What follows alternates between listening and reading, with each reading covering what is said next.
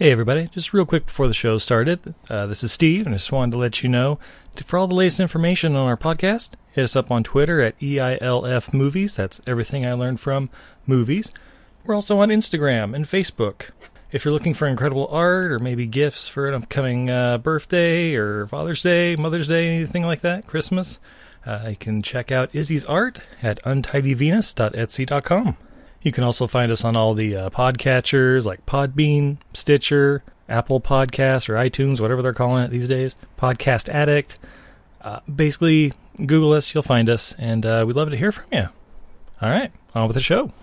Everything I learned from movies helps to make life a little bit groovy. With a one-line plot holes and gratuitous movies. It's time to get busy with your friend Steve and Izzy. Alexandra Paul has appeared in over 100 feature films and television programs, including Christine, Dragnet, Spy Hard, Sharknado 4, and is internationally recognized for her five-year starring role as Lieutenant Stephanie Holden in the TV series Baywatch. She has also been an outspoken activist on a number of topics from the environment to gay and lesbian rights to nuclear disarmament to animal rights and natural disasters. She has recently launched her wellness coaching business where she personally coaches clients on the phone all over the world and speaks to groups on how to change their habits for a healthier lifestyle and a happier life. Ladies and gentlemen, Miss Paul was kind enough to join us on Everything I Learned from Movies. Hi, Steve. It's Alexandra. Hey, Alexandra, how are you doing today? I'm fine, thank you. Excellent. Hi, Alexandra. And- This is Izzy. Yeah, Hi, Izzy. How are you? Good. Excellent. Yeah, my wife's here too, obviously. Um, just wanted to give you a heads up. Um, I actually had gallbladder surgery on Saturday. Oh my gosh, was that um, an emergency surgery? Yeah, it kind of popped up. Yeah, but uh, but uh, just a heads up. If I have to like, uh, c- could I excuse myself for just one moment? You'll you'll know why. Just Sure. Sorry. no, no problem. That's quite all right. Um, how long will this take? I have to let my cats in uh, at a certain point, and I just want to know how. I couldn't remember how long the other interview Yeah, I was. think, I think the last time uh, it took uh, about an hour or so. If you need a little less time, though, we can. It's wh- Yeah. whatever time you've got available. I do actually because my cat actually has a uh, an abscess that I found this afternoon, so I'm going to be Oh. taking him into the emergency room after our talk. So. oh yeah, yeah, absolutely. Um, so if I could be done in uh, 40 minutes, that would be great. Yeah, yeah, that that'd be perfect. Uh, yeah, we can definitely do that. Um, yeah, it's- yeah, you're, you're really taking out time for us, so it's you know. Well, no, no. I, as long as I'm done by 6:45, then I can bring him in and take him out, take him to the vet. I wasn't going to go earlier anyway because the traffic is so bad that it would have just he Oh. would have been in the. So it's quite all right. If I had to, I would have. He's eating and stuff, so he doesn't seem to be too bothered. But I want to make sure he, you know, I'm worried that if I wait till tomorrow, it'll be infected or something. So Okay. it's it's it's Well, uh, then- swollen right now. You don't want that uh that bursting at 2 a.m. all over your covers. Yeah. Ooh, oh, really? Is that's not what happened to you? Your gallbladder did it? Oh no, no, no, no, no, no. But I grew up on a farm and uh, we we didn't take our pets to the vet very often just because Yeah. you know farm farm city or whatever. So I have had multiple abscesses burst. They like to Oh wait till gosh. about 2 a.m. and they're usually just fine, but uh, you get to clean that up and Oh my gosh. You'd rather let oh the my vet clean it up. oh golly, yeah, no. I think this just came up today, so good, good. hopefully it won't. So Oh, geez. Well, I Okay. guess uh, on that note, um, no. Right, Alexandra, thank you for joining us uh, here on Everything I Learned from Movies. Um, I guess first and foremost, uh, if you could just let us know, uh, I guess where you grew up, what your family life was like, and kind of go from there. Sure. I- I grew up. I was born in New York City, but I I can and I my father worked in Paris for several years, so I spent four winters in Paris at a couple different times in my life. So um, I've traveled a bit growing up, but mostly I consider my birth my my home to be New England, uh, Connecticut, and Massachusetts, and uh, I have a twin sister and a younger brother. Um, and we grew up in the country, uh, West Cornwall, Connecticut. It's a town of 1,200 people, and uh, the nearest movie theater was 11 miles away, I think. So we didn't go to movies that much. Uh, we didn't. My mother forbid television most of the time, so we didn't even watch television that much. So I would lose in a game of Trivial Pursuit when it comes to the pop culture section. Um, and uh, yeah, so I went to um, to a few different schools, and then for high school I went to boarding school in Massachusetts and graduated from there. And I had already started modeling in New York City, and so I took a year off before going to college and modeled in New York. And it was during that year that I got my first acting job, which was uh, a TV movie called Paper Dolls, which was about models. Nice, yeah. That and that had an amazing cast uh, back in uh, was that 1982 with uh, Daryl Hannah and Eric Stoltz and Joan Collins and Antonio Fargas. I mean, like there was a lot of people in that. Yeah, back then TV movies were a big deal, um, and the Monday night ABC TV movie was, uh, you know, much watched, and so they they were able to um, bring together a nice cast. Craig T. Nelson played my dad. Oh, yeah, Um, Jennifer Warren, who uh, was a wonderful movie actress, she played my mom, and uh, she still is a wonderful actress. She's still with us, but. Um, and yeah, and that movie was produced by Leonard Goldberg, who also produced with Aaron Spelling, Charlie's Angels, and other many, many other uh, great shows of the 70s and 80s. So um, it was it did very well. It was in the top was the top, one of the top five TV movies of that year. So I was really lucky out of all the TV movies from CBS, from the many many networks in 1982, which consisted of CBS.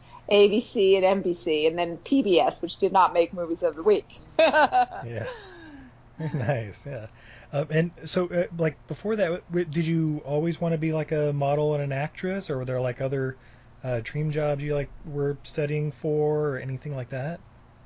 Yeah, no, no, it was not my. I had no idea about becoming a model and an actress. I was actually when I was filling out my college forms um, in my junior year, I wanted to be an environmental scientist, which was actually not a major that I had to write it in every time.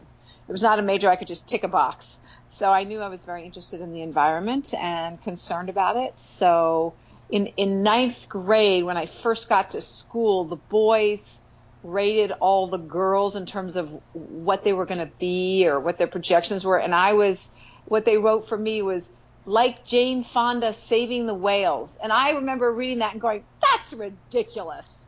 Um, but then here I am in Los Angeles, and uh, you know I've actually worked on trying to save the whales. So um, uh, yeah. That's so amazing. I guess Like, those yeah. ninth grade boys knew me better than I knew myself, even though they'd only known me for two months or so. Like, yeah, me, and Jane hang out on weekends, and no. Right, exactly. So yeah, no, it was not my destiny at all. I mean, I was I don't come from a family that my family, yeah, was more my dad went to Harvard and Yale and he was a banker. We were all very sort of intellectually, more intellectually focused and um so I went a little bit off the beaten path um, by by modeling and then acting. Oh, see, and I, and I guess your next job after uh, Paper Dolls was that when uh, you were working on uh, Christine with John Carpenter? Well, actually, the next job I actually got and started shooting was a job was a job called Just the Way You Are, and I think they changed it to another name maybe, um, with Kristy McNichol and Michael Ontkean and um, Patrick Cassidy, and it was shot in France, and uh, we had to stop for Christmas break. That was in 1981. No, sorry, 82. And so during that break, Kristy had um, some struggles, which I, I think was drugs. I don't think I'm speaking out of school here. They called it they called it she needed a rest, but I think that's a that's a euphemism for. e- exhaustion. Yeah, I've, I've Yeah. heard that one before. Dehydration. and uh, I was so young, I believed that she needed a rest. So I was, Yeah, well, you know. I was like, oh, you know, I came from Connecticut. I'd never seen drugs or anything like that, done drugs. So um, anyway, so that that film was put on hold, and we actually went back the following December to finish shooting it, which is pretty amazing. Um, it was being shot in the French Alps, but during that time, I, I did get Christine, and I shot uh, the John Carpenter Stephen King film Christine. No, I absolutely love that movie. How is yeah. John Carpenter to work with? Oh, he was so great, so calm, and he's just totally knew what he wanted, and he really we got along really well. I was I was 19 and I really looked to directors. My first director, you know, Paper Dolls was directed by Ed Zwick, who has Mm-hmm. won several Academy Awards. Um, and he was so like he worked with me to get the emotion up and all this stuff. Maybe it's because I had, well, I know it's because I had no experience, so I, I needed, even though I'd taken acting classes. And I always looked since then for directors to uh, take that much um, work with me that that intensely, and that has never happened in my 35, 36 years of being an actress. I've, it's like my Ed Zwick was my first love, and nobody nobody was able to uh, to reach that. Um, but John Carpenter was different. It was different and wonderful in a in a, he was wonderful in a different way, um, and the set was just really relaxed. He had so much confidence and he he talked to me when he need, felt he needed to, and um, yeah, I'm not a fan of my of my um, performance in that film. My voice is tiny and whispery, and maybe it wasn't Paper Dolls too. I just haven't seen Paper Dolls because it was a TV movie. I don't have a a DVD of it. But Yeah, yeah, yeah. We actually tried finding it online or something, and it's it's tough to come by apparently. So somebody Ah, out there in the podcast universe wants to, you know, find a copy. We can send it to Miss Paul. Well, then I would be eternally grateful for sure. Um, I think I have a, I might have a VHS where someone copied it off the TV, but uh, it, what that was so long ago, I don't even know what it would look like. So, and I don't have a VHS player. player. Oh, you have a VHS? Well, I'll come over. there you go. We will have a party. We can hang out with kitties and drink some beers. That sounds great. So yeah, so Christine was was my next one. Then I went back to finish uh, Just the Way You Are. Then my next, then I did another TV movie, I think, um, Getting Physical, perhaps, where I, um, or no, I did American Flyers. That was what I did. Yeah, I was gonna say, uh, like great directors and stuff you've worked with, uh, like John Badham was the director of American Flyers, right? I know, and he was great too. Very much known as a as an actor's director. And yes, isn't that wonderful? I'm so lucky. Yeah. Yeah, that was a wonderful experience. I Yes. love shooting American Flyers. I two of my two of my closest friends came from that. They were crew on American Flyers, and then um, I just really enjoyed uh, that movie. Nice, and a and a young Kevin Costner as well. A young Kevin Costner, who, when he was working on American Flyers, he hadn't done anything but that. He, uh, sorry, he'd done things. He had been cut out already of Frances, and he no, he'd been cut out of Frances and The Big Chill. Um, not because he was bad, but because he played the dead friend in The Big Chill. And then in Frances, I can't remember what he played, but he was in the flashbacks, I think. So he hadn't, even though he'd shot big films, he hadn't come out in anything yet. He had done Silverado, but it hadn't yet come out, from what I recall.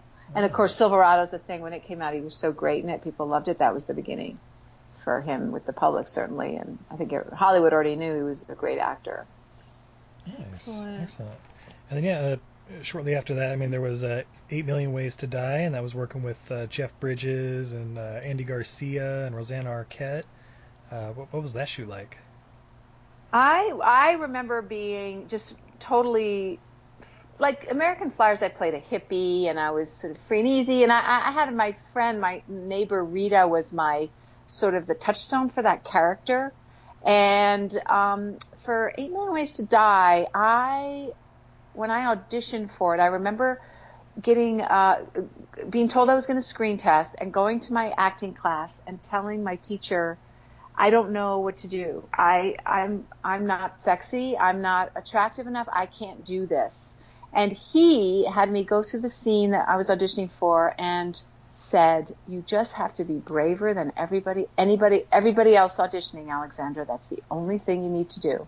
And so I guess I was. And I, I just wasn't used to I played girls next door, you know, so much that I wasn't used to playing the prostitute next door.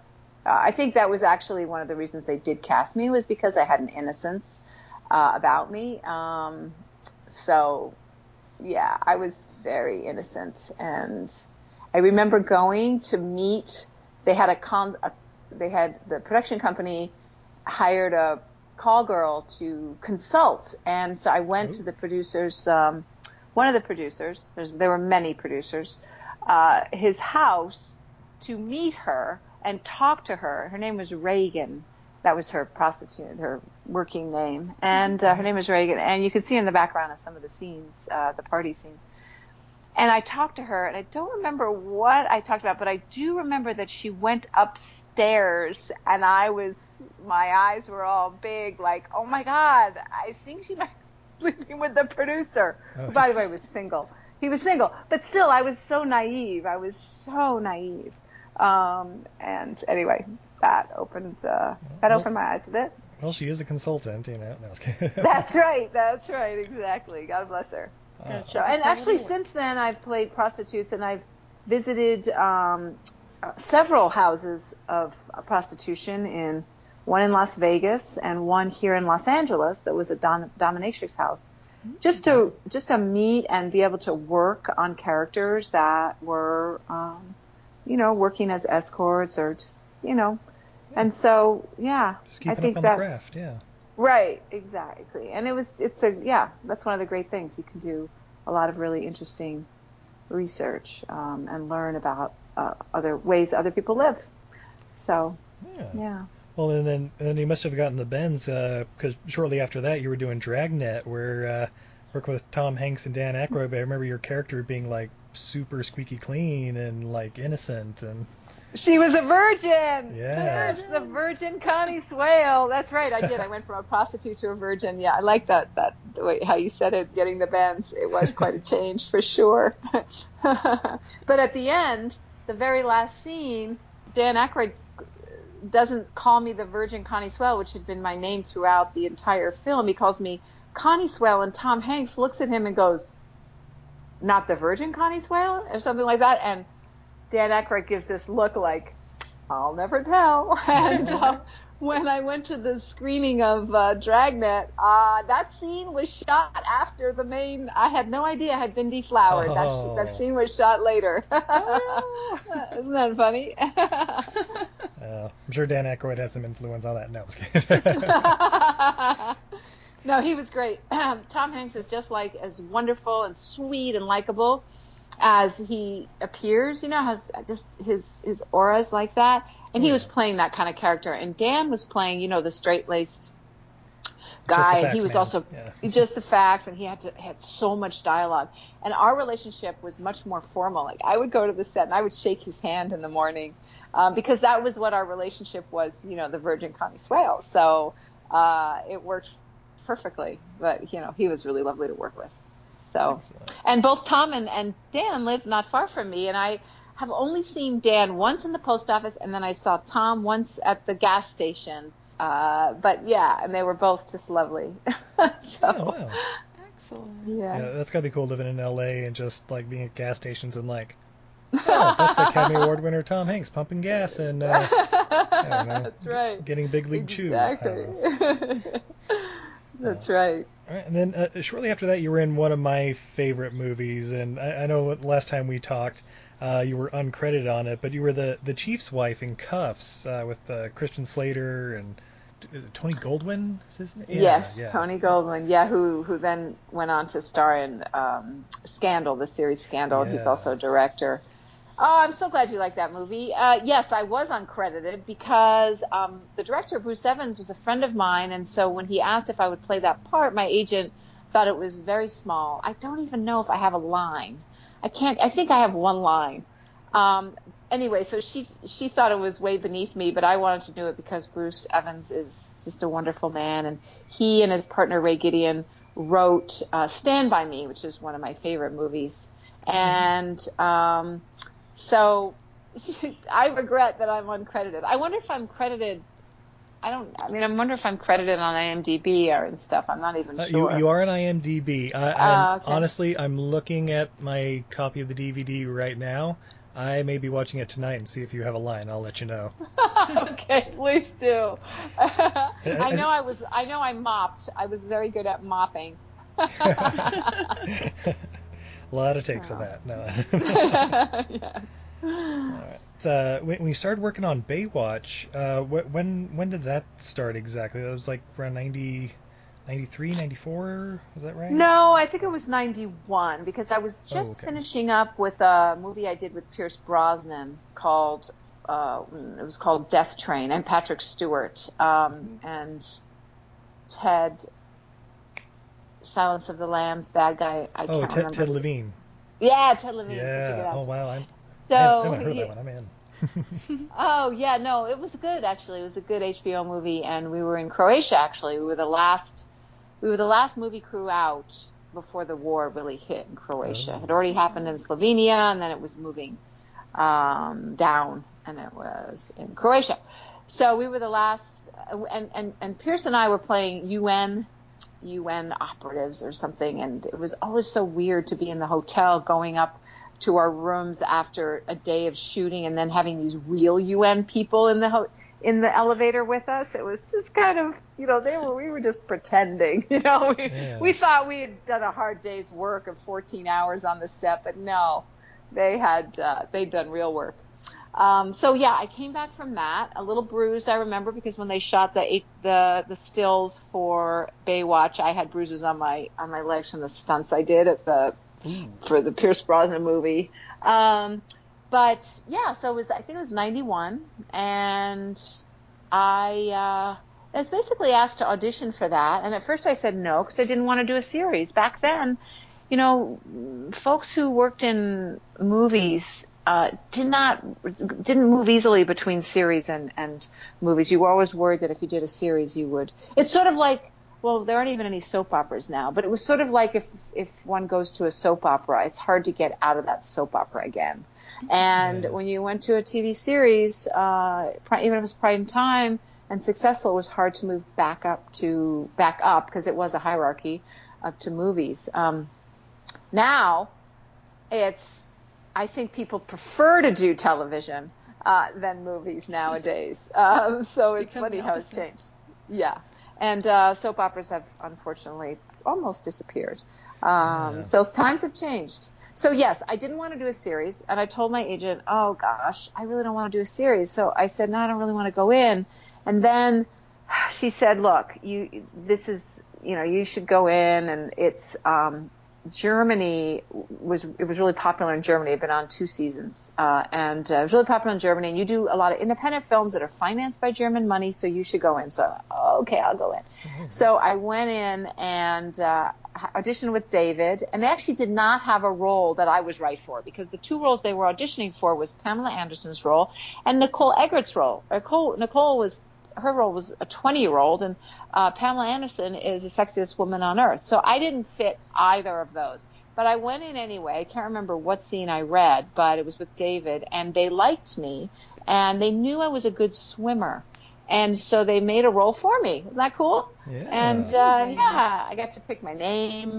My name uh, Holden is named after uh, my my math teacher John Holden at the Groton School, the, the high school I went to. He was kind of a tough guy and real athletic, very athletic and type A, and that was who I wanted her to be because I had played so many sweet soft-spoken girls next door that I wanted to stretch a little and pr- play somebody who had more power and um, was more grounded. And my twin sister, who was a firefighter at the time, was my was the person that I really used to help me get into that character because that is not my um, well, it's not wasn't my natural state then. I'm much more assertive and powerful now and comfortable um, in my own skin rather than trying to please people. But back then, so long story short, they offered me the role, and I was actually, even though I had resisted going on a TV series, when I started working on a series, I loved it so much. Just going to the work every day with the same people, developing a character. You know, movies, just the the roles for women, especially back then, but even now, um, for the most part, aren't that great. Um, but true. television has really good roles for women. Even back then, the roles were way better. And um, Baywatch, you know, people think Baywatch was success, sexist, but you know, to me, our characters, of course, we were in bathing suits, okay, because we were lifeguards. We were on the beach. What do you expect Oh, us to wear? Everybody's and in all suits.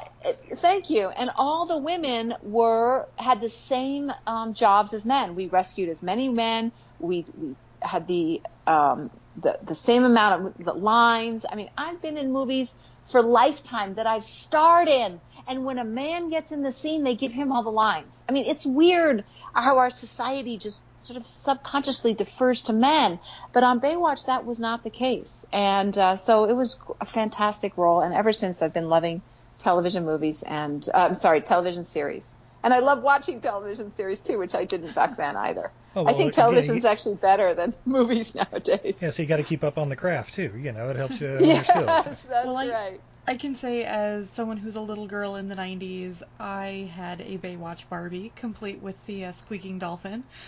Oh, and how she was one of my favorites because, you know, she did stuff. You know, Yeah. we we lived in a house with a pool briefly, and she was in that pool like more than I was. Oh, yay! Good for you. Probably Good for you. Yes, I had a yeah. Barbie too. I had a Barbie of myself. The um, Oh, wow. eh, uh, yeah. So that was kind of neat. Uh, Pamela, uh, David, and I each had Barbies. Oh, that's kind of neat. Nice. Oh. Uh, it's got to be nice. when One of the biggest shows on TV makes a role for you. That's that. That's gotta gotta help the self esteem.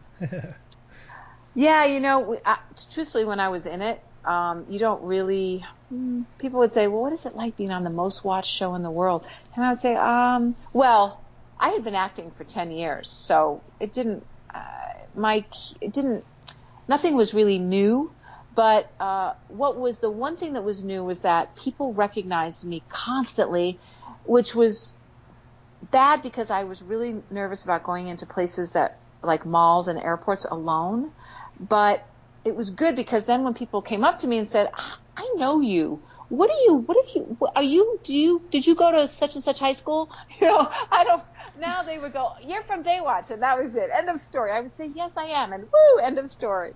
So that's one of the advantages of being on a on a show that gets a lot of publicity and a lot of uh, eyeballs. Excellent. And how was the uh, the physical rigors of uh, being on that show with all the swimming and being outside and uh, I'm assuming running and stunt work and all that stuff.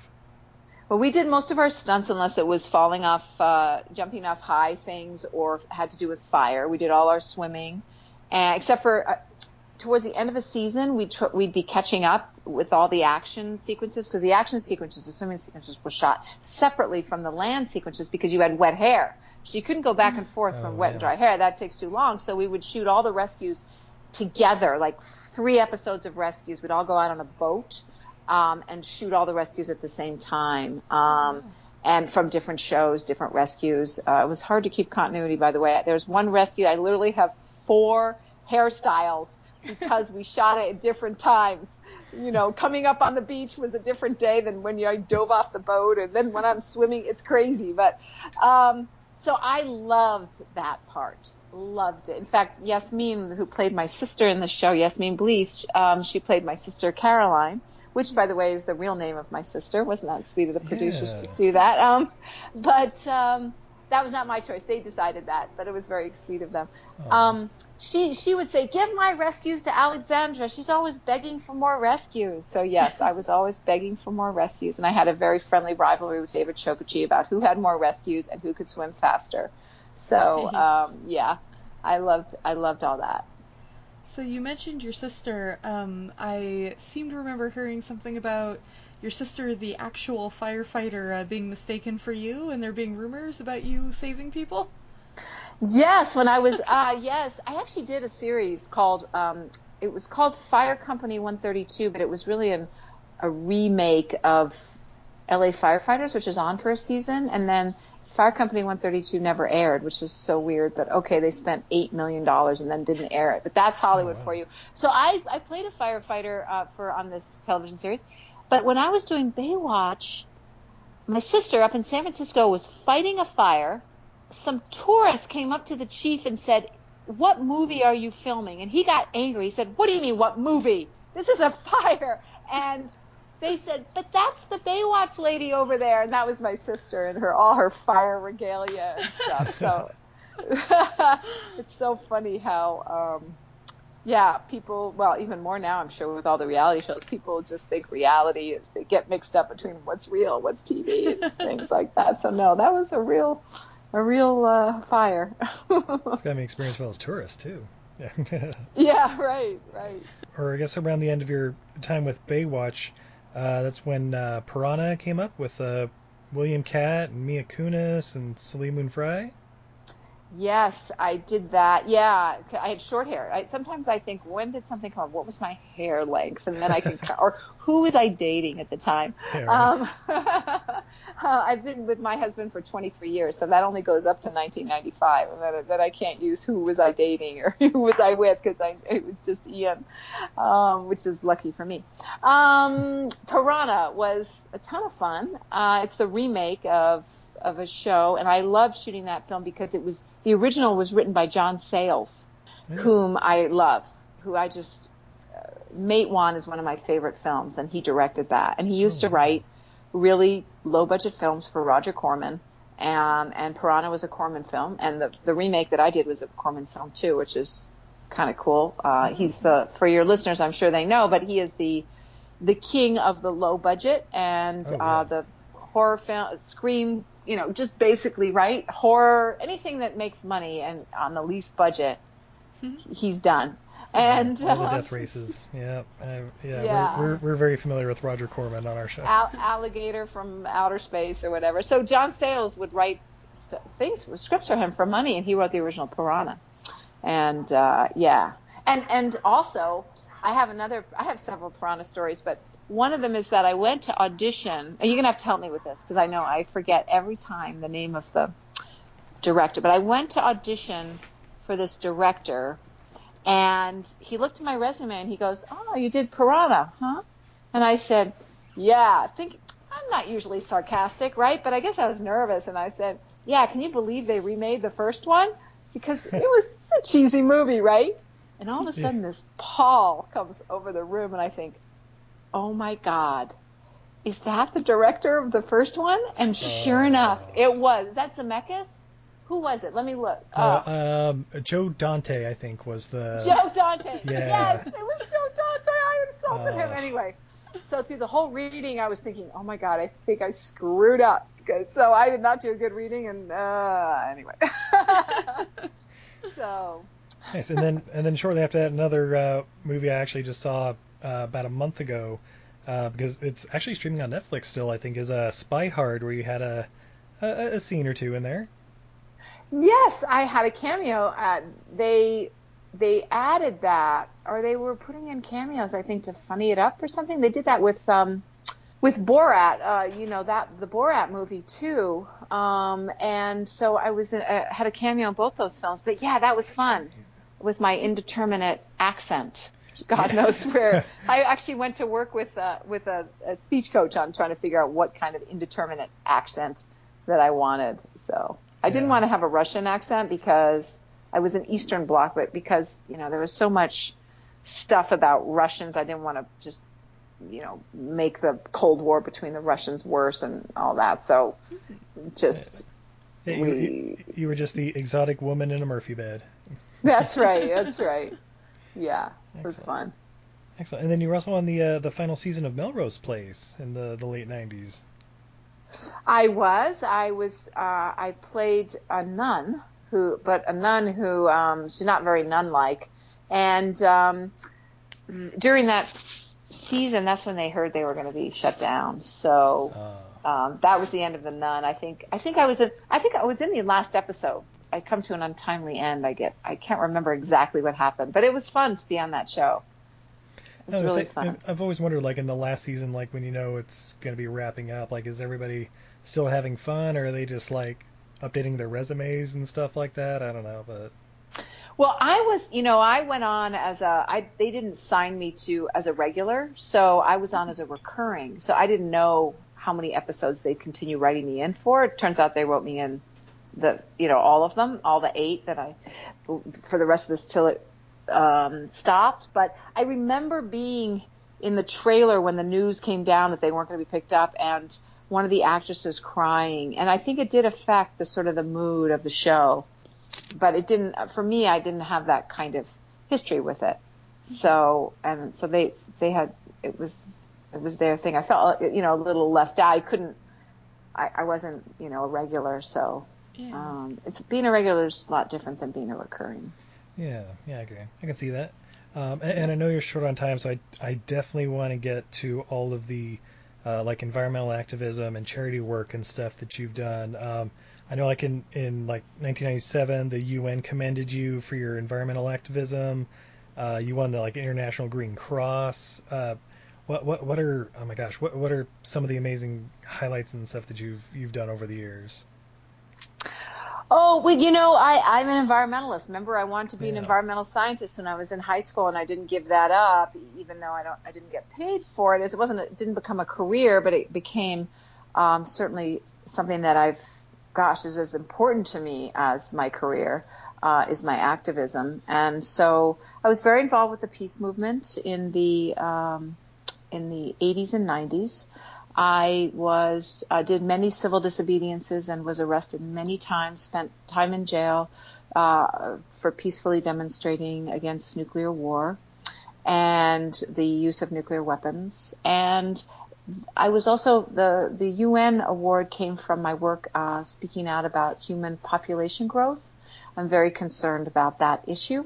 The world population has more than doubled in my lifetime and I'm only 54 years old. So um, I'm actually speaking. I spoke last year at the Animal Rights Conference on overpopulation. I'm speaking again on it this year, and I have a TEDx talk on human overpopulation. It's I tend to pick issues that aren't that popular, aren't that, a little more fringe, like electric cars. I, I've been driving electric cars since 1990, and Oh, wow. I became very involved in. Um, I was in the movie Who Killed the Electric Car because of my activism there. I actually was arrested again then uh, for peacefully blocking a transport truck full of electric cars that were going to the crusher.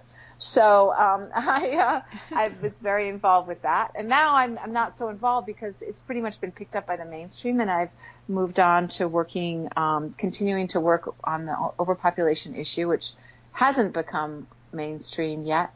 Um, and people are concerned about discussing it, but it really is an important issue for us all to discuss so that we can all choose choose to have smaller families. Um, yeah, I was going to say that is kind of a touchy thing because there's really one solution to overpopulation, and it's less population, which is also kind of like, ooh, that's a very touchy subject, you know? It unfortunately is, but it really doesn't have to be. You know why it's touchy mostly is because India and China kind of ruined it for all of us because they implemented very draconian laws that force people to have fewer children. And in China it was only one child. Uh, in India, I don't know exactly, but I know that they did force abortions, and that is not yeah. that does not work. And that is not the way to go about it. More how to go about it is to really help people understand the benefits of a small family because just a hundred years ago, you needed to have a large family, A, to work the farm, and B, to help you because there was no social security. So you needed people, kids to take care of you when you got older. And C, so many kids died before they even got to age five. Yeah. So it's ingrained in us to have large families, but now it doesn't work with our society, but our, our and with what's going on on the planet. But our our culture and our biology haven't yet caught up with that. So it's really a very loving, positive thing to have a smaller family, and not to force people, but to just let them know the the benefits of it, and encourage governments to uh, incentivize by you know having tax breaks for having smaller kids rather than tax breaks for having more kids, which is how it is now. So there's there's many ways to do it in just a loving way. For me, it's mostly people have an idea that only children are lonely children, and that's what we have grown up with. And uh, big families are happy families. It's kind of the tropes that we grew up with. So it's a lot about That's changing true. that mindset. So I talk about it pretty honestly because I don't really mind if people don't agree with me. There's no money they're pull. You know, I'm not a I'm not a um, a nonprofit, so nobody. I don't care if donors don't or people don't like me for it because I really I don't have children myself, so I have no skin in the game. Like there's no reason for me to be doing this unless I really care about your children and your grandchildren because I'm, I'm I don't have any, and actually my sister and brother don't have children either. So um, so our family line ends uh, with us, um, and and that's okay. Yeah, that's it. Well, and like I grew up in Utah, Uh, my my mom is actually one of 17 kids, and my dad was one of eight. Uh, but they had Yeah. two, um, and I, Yeah. you know, a lot of different factors there. But it's definitely one of those things where it's like, you know, back in the uh, 50s and 60s, they, you know, they needed the eight or more kids for working the farm mostly. But yeah, definitely um, can see where obviously world population and uh, it just it's just all about resources and stuff as well. And- Yeah, I was gonna say uh, if you want the cure, I think for a lot of people uh, to have less kids, we just need to like hear some more of Steve's mom stories about living with 16 siblings and two parents in a two-bedroom farmhouse. Yeah, two bedroom farmhouse. Yeah. Oh my Yeah. God. tight- the tight That's fit. amazing. Oh, yes, and you know, the, and your parents had fewer, and that's what happened because people, because circumstances have changed. By the way, family size has on average been cut in half world around the world since the 60s when at its height, when the population was at its height. It was an average of five kids per couple all around the world in the in this 1960, and now it's just two and a half kids on average. So we've actually cut our uh, family size down by half.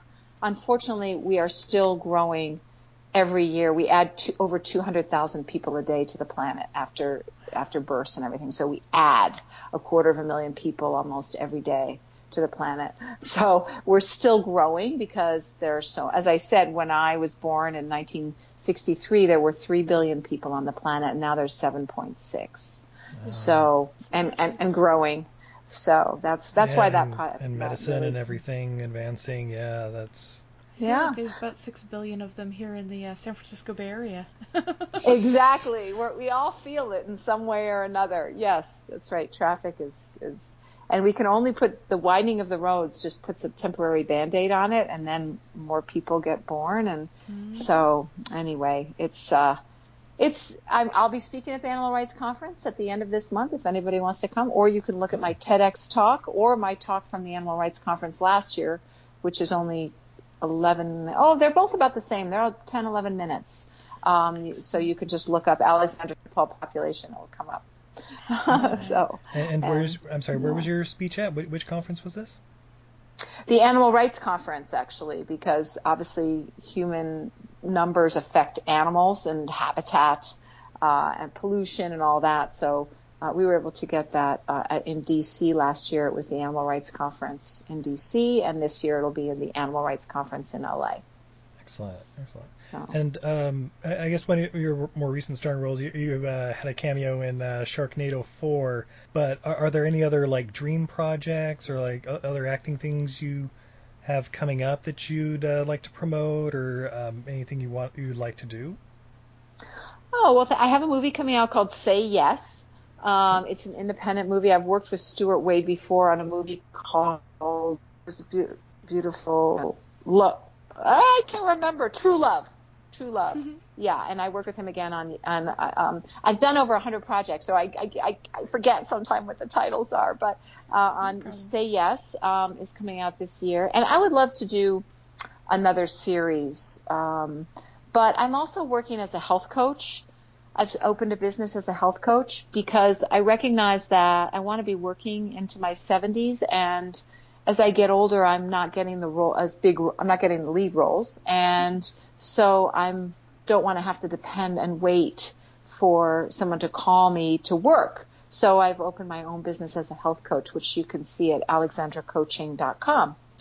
Uh, and I coach all over because I coach by phone or by Skype. I had a call with somebody from Indonesia today. So, Yeah. nice.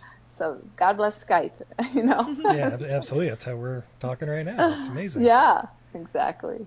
So, Excellent. you know, I'm so sorry, but my cat, I have to take my cat to the vet. And I would love to talk longer because you all are just so lovely and Oh, it's thank really a joy. And I appreciate all the homework that you've done on my career. It's Oh. really lovely to speak to people who are so knowledgeable. Oh, absolutely, Ms. Paul. And thank you so much for joining us um, here on Everything I Learned from Movies. Uh, I guys, just before you go, uh, with our show being called Everything I Learned from Movies, is there anything in particular you'd like that you've learned over the years that you'd like to share with our listeners? Uh, just like any life lesson, lessons they should take with them? Yes. I'll tell you a life lesson that I got. So I was talking, this is what I learned. I learned it when I did a movie called, uh, it was a pilot, I think. Actually called Green Sails, but it was a TV movie, and then it was hopefully going to go into a pilot, but didn't get picked up. Called Green Sails with Michael Ontkean again, and uh, Marcus Graham, who's an Australian actor, and I was working. the The writer is a, is a guy named Gregory. Oh, you probably will know it. I don't. But anyway, um, he he wrote Highlander and The Raven, Oh, and he's.